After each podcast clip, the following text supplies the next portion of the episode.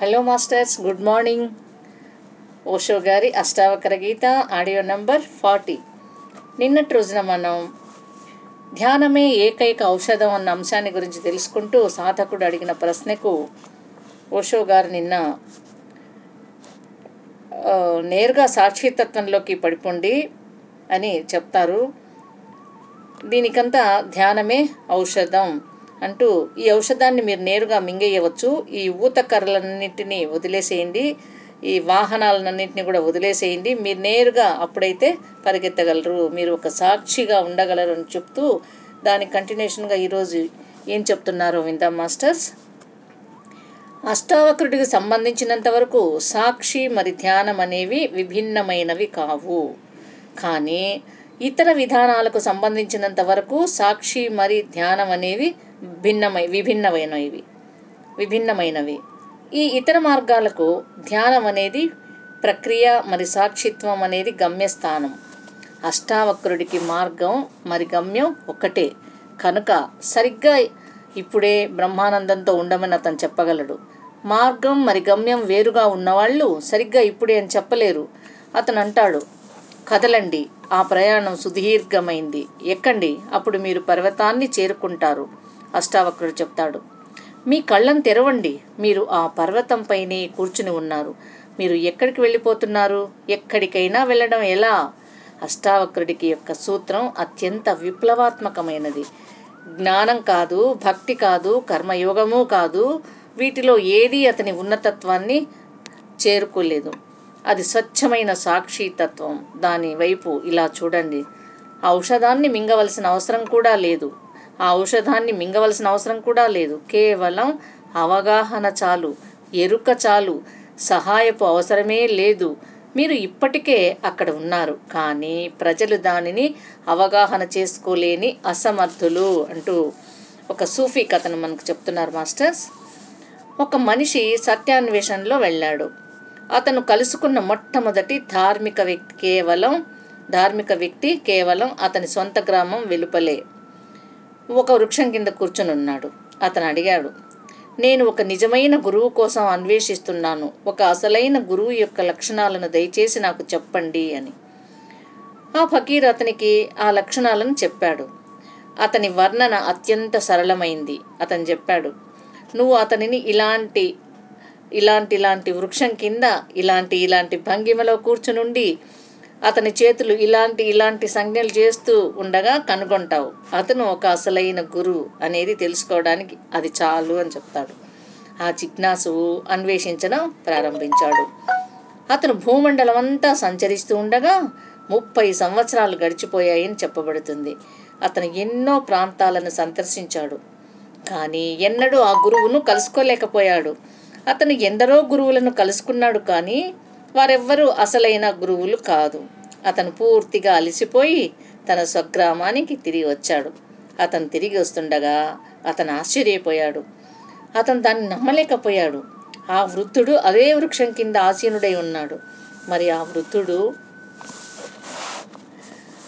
చెప్పిన వృక్షం ఇదేనన్నది ఇప్పుడు అతను చూడగలుగుతున్నాడు. అతను ఇలాంటి ఇలాంటి వృక్షం కింద కూర్చుని ఉంటాడు.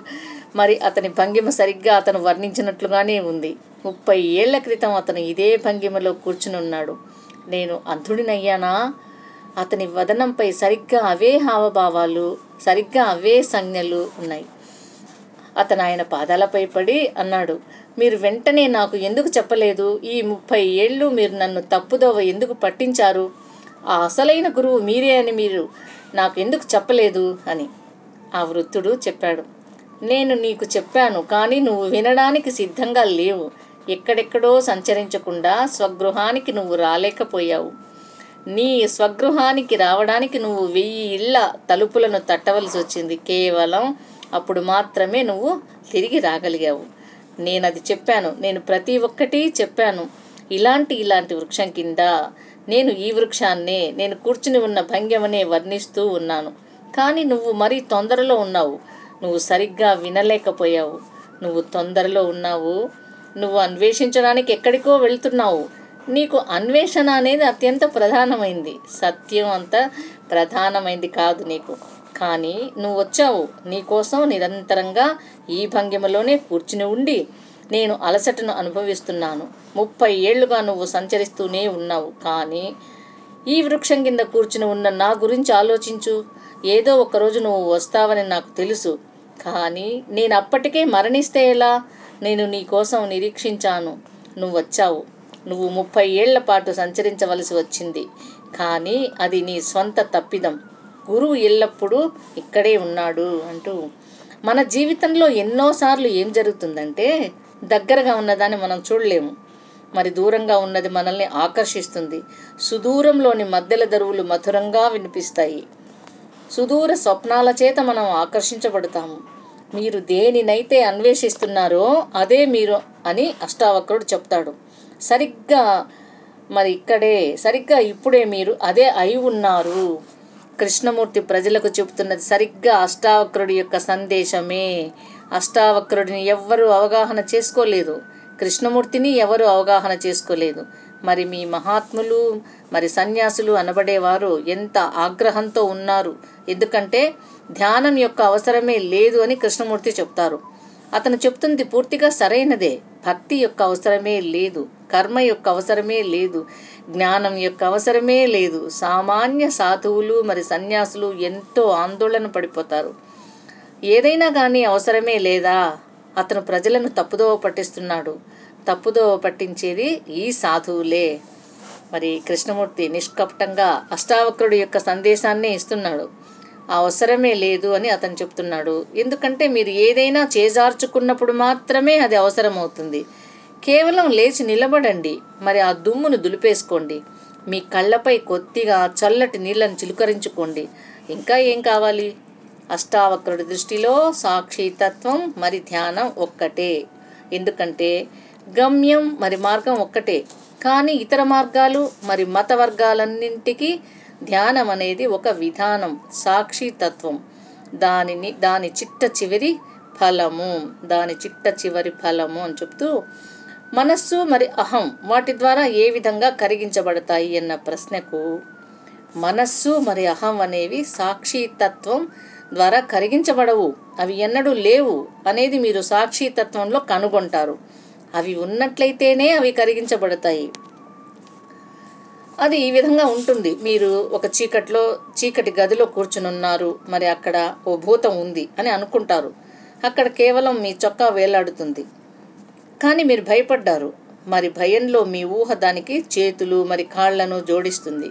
మిమ్మల్ని భయపెడుతూ అతను అక్కడ నిలబడి ఉన్నాడు. ఎవరో ఒక దీపాన్ని వెలిగించమని చెప్తారు. మరి ఓ దీపాన్ని వెలిగించడం అనేది దెయ్యాలను ఎలా పాలతోలుతుందని మీరు అను అడుగుతారు? కానీ దీ దీపాన్ని వెలిగించమనేది దీపాన్ని వెలిగించడం అనేది ఆ దెయ్యాన్ని పారదోలుతుంది అని ఎందుకంటే అసలు అది అక్కడ లేనే లేదు. అవి ఉన్నట్లయితే కనుక ఒక దీపాన్ని వెలిగించడం అనేది దానిని తరిమేయలేదు. దెయ్యాలను భయపెట్టి తరిమేయడంతో దీపానికి నిమిత్తం ఏముంది? అక్కడ ఒక దెయ్యం ఉంటే కనుక ఒక దీపం దాన్ని తరిమేయలేదు. కానీ అది ఉండదు. అది కేవలం భ్రాంతిమయమైనది. అందువలనే అది వెళ్ళిపోతుంది. అసలు లేనే లేని వేలాది రుగ్మతలలో మీరు బాధపడుతూ ఉంటారు. ఇందువలననే ఎవరో సాధువు ఇచ్చిన భస్మం మిమ్మల్ని నయం చేస్తుంది. భస్మం మీ అస్వస్థతను పాల పారదోరడం వలన కాదది. మీకేమైనా పిచ్చా? బూడిద ఎప్పుడైనా ఓ వ్యాధిని నయం చేసిందా? అలా అయితే కనుక వైద్య విజ్ఞాన శాస్త్రం సమస్తము నిరుపయోగమైంది అవుతుంది బూడిద వ్యాధులను నయం చేయలేదు. మీరు అస్వస్థులై ఉన్నారు అనే భావనను మాత్రమే అది వదిలిస్తుంది అని ఈరోజు తెలియజేశారు master.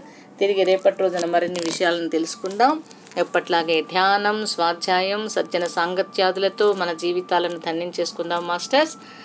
Thank you thank you thank you.